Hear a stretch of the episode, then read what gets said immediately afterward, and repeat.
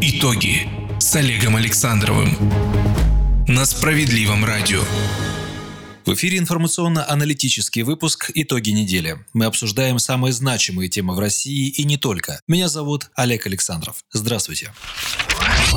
Сегодня в программе. Они, эти поправки, давно назрели, они нужны и убежден, будут полезны для страны, для общества и для наших граждан. Потому что они направлены на то, чтобы расширить и конкретизировать социальные гарантии наших граждан, а значит, полнее раскрыть социальный характер нашего государства. Парламент и регионы утвердили поправки в Конституцию, как голосовали партии и что изменится в основном законе. Сегодня очень важный день, и с моей точки зрения, и с точки зрения моих товарищей по партии «Справедливая Россия», сегодня завершается второй этап разворота государства к выполнению своих социальных обязательств. Справедливоросы посчитали конституционные поправки вторым этапом реформирования власти в интересах граждан. Сколько всего этих этапов и не сигнал ли это для «Единой России», изжившей себя в качестве правящей партии? Призываю правительство Михаила Мишустина воспользоваться ситуацией с точки зрения укрепления обрабатывающего сектора нашей экономики. Падение стоимости нефти и пандемия коронавируса – шанс для экономики России или предвестники апокалипсиса? Не пора ли людям скупать спички и соль в магазинах и готовиться к трудным временам? Теперь об этих событиях подробнее. 11 марта завершилось парламентское обсуждение конституционных поправок. Сначала в окончательном третьем чтении законопроект об изменении основного закона утвердили депутаты Госдумы, а чуть позже, с таким же результатом, что и неудивительно, документ прошел через Совет Федерации. Свое согласие также на следующий день дали регионы. Окончательную точку в процессе изменения Конституции Российской Федерации, как сказал Владимир Путин, должен дать наш народ на референдуме 22 апреля. Эти перемены носят кардинальный и, я бы сказал, необратимый характер. Мы видим, насколько сложно складывается ситуация в мировой политике, в сфере безопасности, в глобальной экономике. Здесь еще и коронавирус к нам прилетел. И цены на нефть пляшут и прыгают, а вместе с ними и курс национальной валюты, и биржи. Но, кстати говоря, воспользуюсь этой трибуной, чтобы сказать, уверен абсолютно, мы этот период пройдем, пройдем достойно. И экономика в целом будет укрепляться. И важнейшие отрасли производства будут более мощными и конкурентоспособными. Но надо работать. И работать вместе, консолидированно.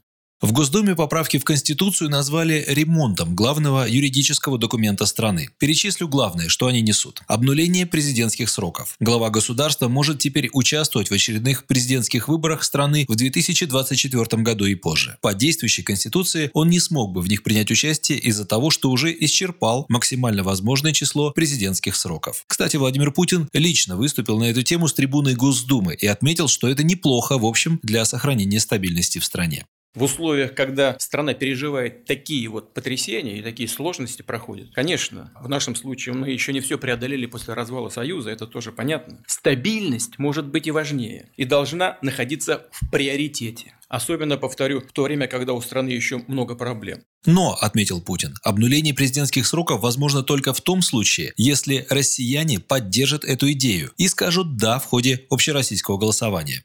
Еще одна вводимая важная норма – новые права Конституционного суда. Президент может получить право обратиться в Конституционный суд с запросом о проверке конституционности одобренного парламентом закона до его подписания. Кроме того, Конституционный суд наделяется обязанностью устранять противоречия между положениями международных договоров и их истолкованием в разрез с Конституцией. Российское право получает приоритет над международным. Мне вспоминается ситуация 2018 года, когда Европейский Союз обиделся на нашу страну за ограничение поставок нам свинины и пожаловался во Всемирную торговую организацию с требованием наложить на Россию торговые санкции в размере 1 миллиарда 390 миллионов евро. Так европейские бюргеры оценили свою недополученную прибыль от поставок мяса. Уже тогда, в январе 2018-го, лидер партии «Справедливая Россия» Сергей Миронов предложил ввести приоритет российского законодательства над международными требованиями, изучить плюсы и минусы членства России в ВТО и при необходимости выйти из нее.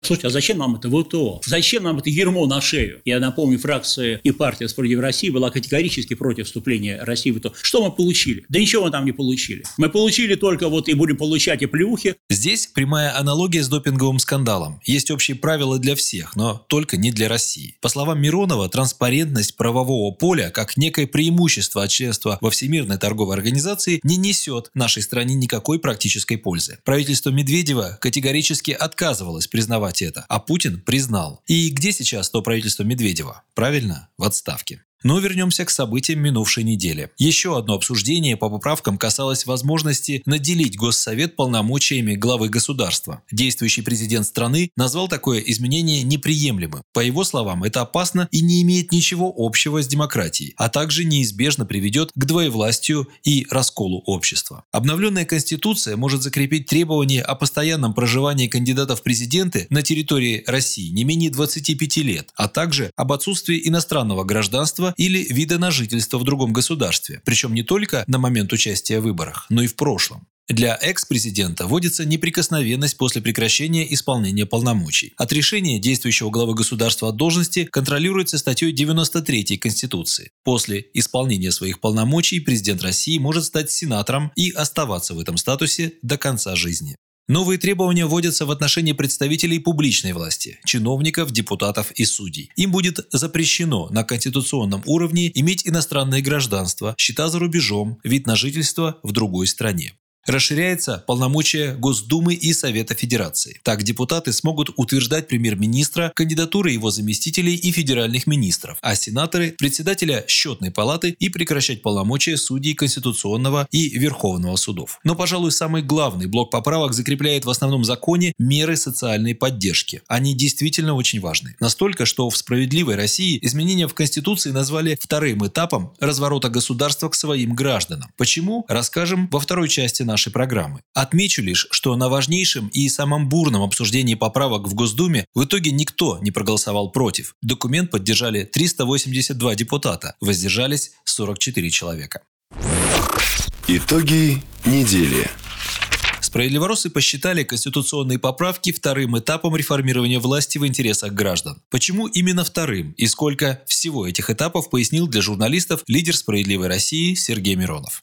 Сегодня очень важный день, и с моей точки зрения, и с точки зрения моих товарищей по партии «Справедливая Россия», сегодня завершается второй этап разворота государства к выполнению своих социальных обязательств, к развороту государства к своим гражданам. Почему я говорю о втором этапе и когда был первый этап? Первый этап был в этом году, когда правительство Медведева было отправлено в отставку и назначено новое правительство. Именно тогда и когда мы услышали послание президента Российской Федерации, вот эти все события были первым этапом разворота государства к человеку. Второй этап, как я сказал, э, мы наблюдаем сегодня.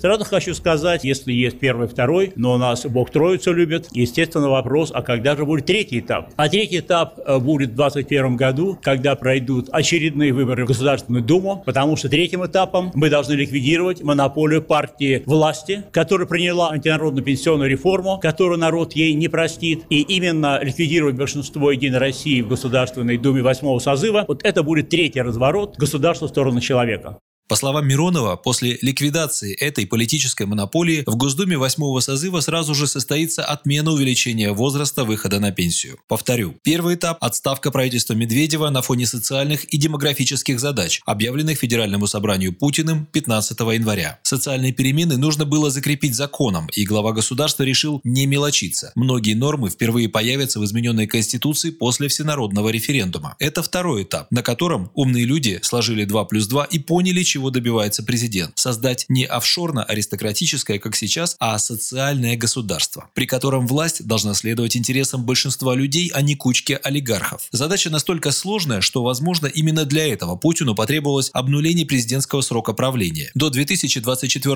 года он вряд ли успеет ее реализовать. Но чтобы победить нынешнюю либеральную элиту, нужно менять партию власти, ликвидировать монополию Единой России, как прямым текстом сказал Сергей Миронов. И это третий этап этап новой политической реальности. Логичный вопрос, какая другая партия может заменить ядро? Не ЛДПР, это фактически спойлер партии власти в Госдуме. Достаточно поднять итоги голосования по самым резонансным законам и становится ясно, что нынешние либерал-демократы давно уже работают не в интересах своих избирателей, а в интересах Дмитрия Медведева, бывшего премьер-министра и нынешнего главы «Единой России». Плата за лояльность – огромная финансовая поддержка ЛДПР со стороны бывшего кабинета министров. И, кстати, ЛДПР в Госдуме голосовали за увеличение пенсионного возраста. КПРФ тоже не лучший выбор. Коммунисты уже были такой же партией власти, партией чиновников и функционеров в СССР. Если они сейчас власть получат, все будет то же самое, как и при ядре социализма не наступит. И тем людям зрелого возраста, которые сейчас поддерживают коммунистов, напомним советское время, когда были две жизни. Одна у номенклатуры с березками, а другая у простых людей с очередями и пустыми прилавками. Тут риторика может быть очень широкая. В «Справедливой России» критиковали правительство чиновников, и оно ушло. Не так, как хотелось, но все-таки ушло. Справедливоросы говорят, не партия чиновников должна управлять страной, а должна быть партия, которая контролирует чиновников. При этом СР пропрезидентская. Партия Миронова поддерживает все социальные поправки в Конституции, которые предложил президент, но старается их углубить и расширить. О том, чем «Справедливая Россия» отличается от других парламентских партий и прежде всего от партии власти, рассказал секретарь Президиума Центрального совета СР по идеологии Андрей Кузнецов.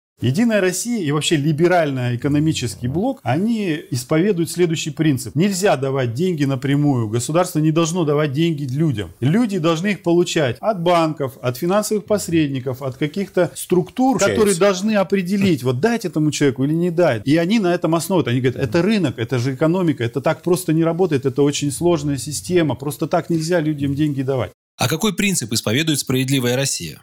Мы отставим совершенно другую, это кейнсианская экономическая теория, которая заключается в следующем. Основным двигателем экономического развития являются доходы граждан. Есть доходы у граждан, развивается экономика. Нет доходов у граждан, экономика не развивается. Как это работает? Вы получаете заработную плату, вы идете в магазин и покупаете товар. Вы покупаете товары, возникает спрос, появляются заказы у промышленных предприятий, появляются заказы у промышленных предприятий, рабочие места. Чем больше рабочих мест, тем больше налоговая база возрастает. И государство начинает начинает развиваться. Это не мы придумали, это во всем мире. Все развивающиеся страны, европейские в том числе, прошли через этот путь. У нас вот, ну знаете, я вот постучу просто по дереву, с упорством, достойным лучшего применения, у нас вот рука рынка, рука рынка, рука рынка. Знаете, как у Миронова есть хорошая фраза у Сергея Михайловича. Он говорит, по-моему, говорит, рука рынка очень сильно пошуровала в карманах наших граждан, не могу не согласиться со словами Миронова. Слишком часто в последние годы государство шурудило в карманах своих граждан. И лишь с отставкой правительства Дмитрия Медведева появилась надежда на некое будущее, скажем так, без олигархов и воров во власти. И не сигнал ли это для Единой России, изжившей себя в качестве правящей партии? Государственная линия, которую сейчас демонстрирует президент Путин, все чаще совпадает с программой партии «Справедливая Россия». И здесь опять не могу не вернуться к изменениям в Конституции. Справедливоросы предложили 37 ключевых поправок в Конституцию. Были учтены в законе 13 из них. Какие? Ну, первое. Закрепляется положение об обязательном характере индексации пенсий периодичностью не реже одного раза в год. В Российской Федерации гарантируется обязательное социальное страхование, адресная социальная поддержка граждан, индексация социальных пособий и иных социальных выплат. Третье. Вводится важнейшее положение о том, что культура в Российской Федерации является уникальным наследием ее многонационального народа. Культура поддерживается и охраняется государством. Четвертое. Статья 103.1 Конституции дополняется следующим содержанием.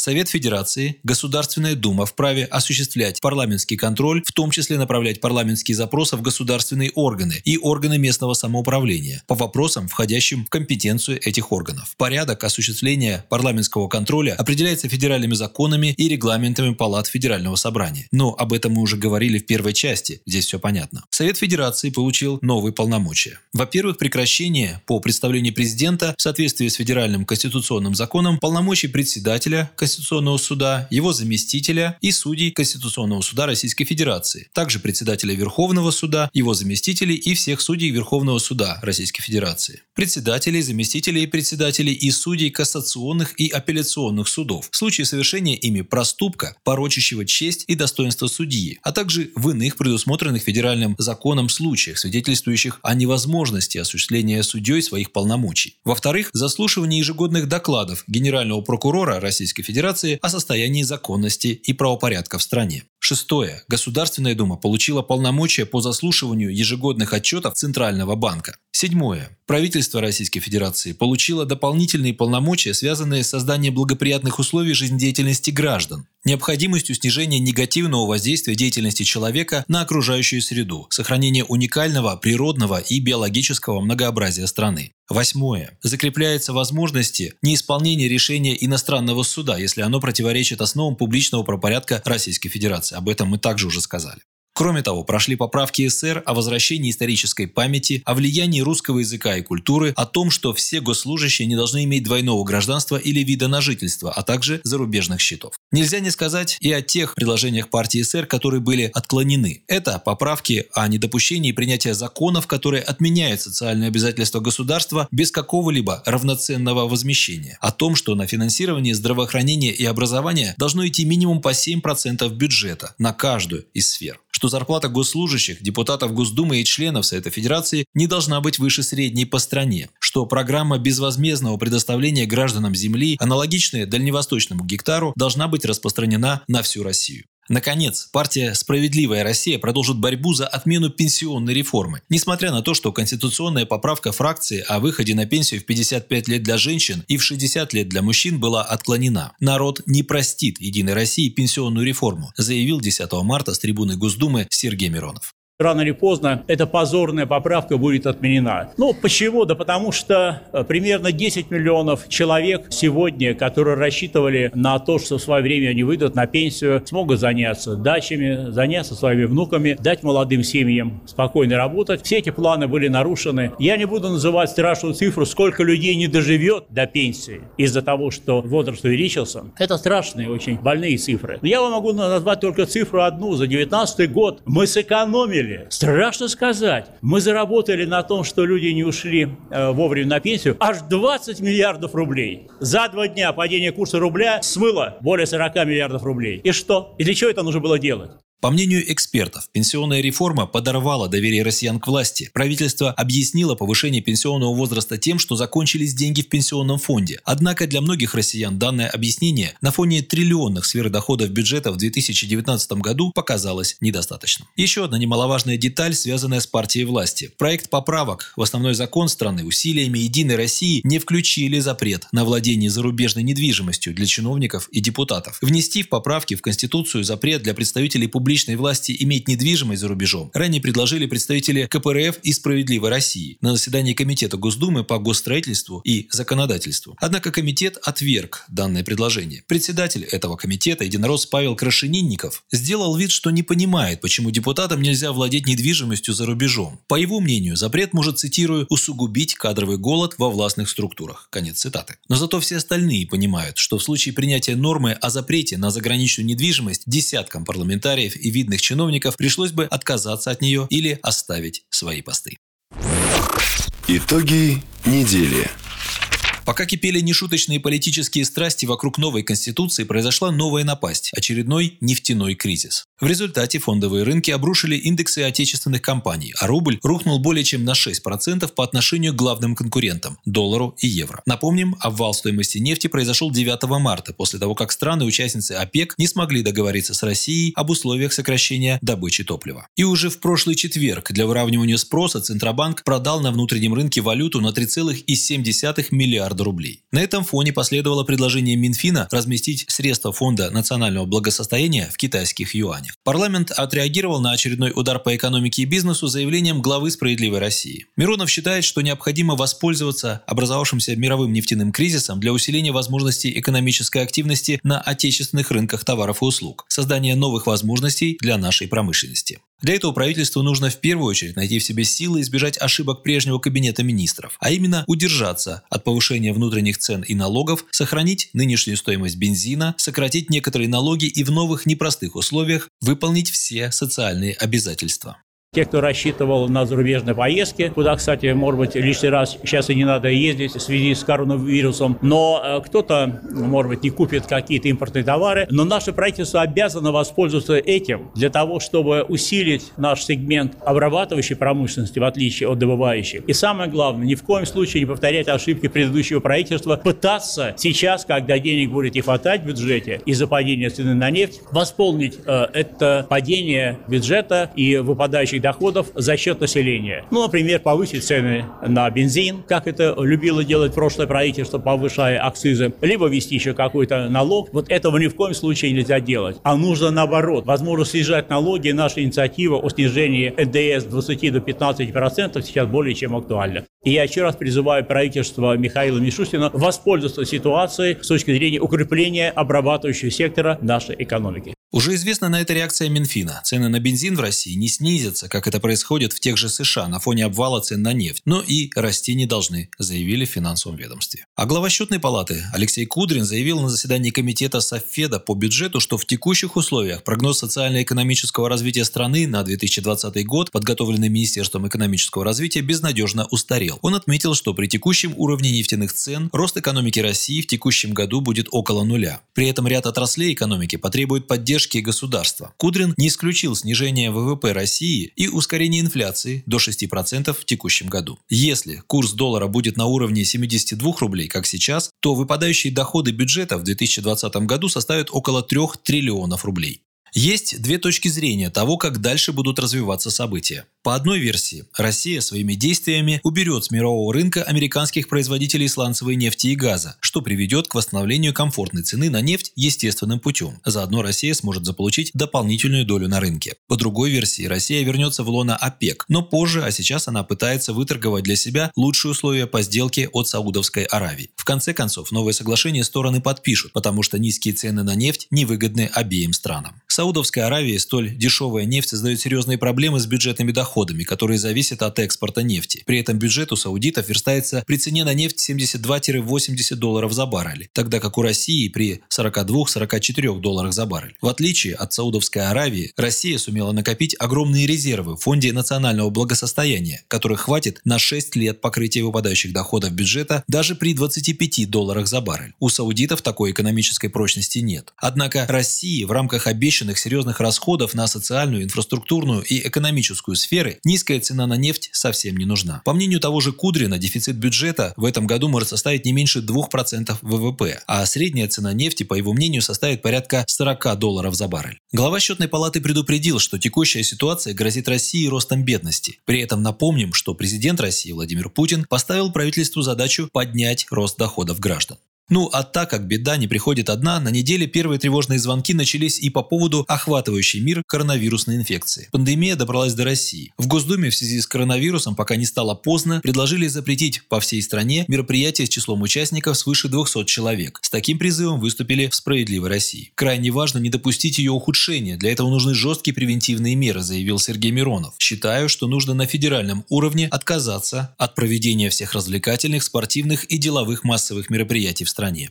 Ранее в Москве был введен запрет на проведение массовых мероприятий с числом участников свыше 5000 человек. Кроме того, подобные запреты были введены в ряде других городов. Политик призвал правительство обсудить и ввести соответствующий федеральный запрет. Здоровье людей на сегодня важнее зрелищ, уверен парламентарий. В партии также посчитали нужным принять меры по экономической поддержке населения в связи с возможным ростом цен на продукты питания. На определенном этапе народ пойдет сметать товары с полок. Вопрос даже не в товарном дефиците, а в том, что цены возрастут, отметил депутат Госдумы от «Справедливой России» Олег Шейн. Справедливый рост привел в пример Соединенные Штаты, где на год отменяют подоходный налог. У нас же власти удавятся, но отменять налоги с народа не станут. Значит, надо принимать местные решения, делает вывод Шейн. Но правительство на мнение Шейна не отреагировало. И в заключение не могу не сказать коротко еще об одном значимом событии. Лидер СССР объявил в среду о создании организации под названием «Молодежь справедливой России». Сергей Миронов сообщил, что организация будет готовить смену для партии. Молодые люди смогут пройти обучение основам политической деятельности, а также проявить себя на выборах любого уровня в качестве агитаторов, наблюдателей, членов штаба и кандидатов, отметил Миронов. Лидер партии добавил, что в настоящий момент начинается создание региональных отделений организации. Тот формат, который мы выбрали, будет эффективным. Нам удастся достичь поставленных целей, заявила в свою очередь руководитель организации Анастасия Павлюченкова. Она подчеркнула, что главная задача организации – донесение позиции партии до молодежи. Необходимо добиться того, чтобы молодежь чувствовала себя нужной нашей стране, добавила Анастасия Павлюченкова. Вот такой насыщенной на события оказалась первая половина марта. С вами был Олег Александров. До встречи. Итоги с Олегом Александровым на Справедливом радио.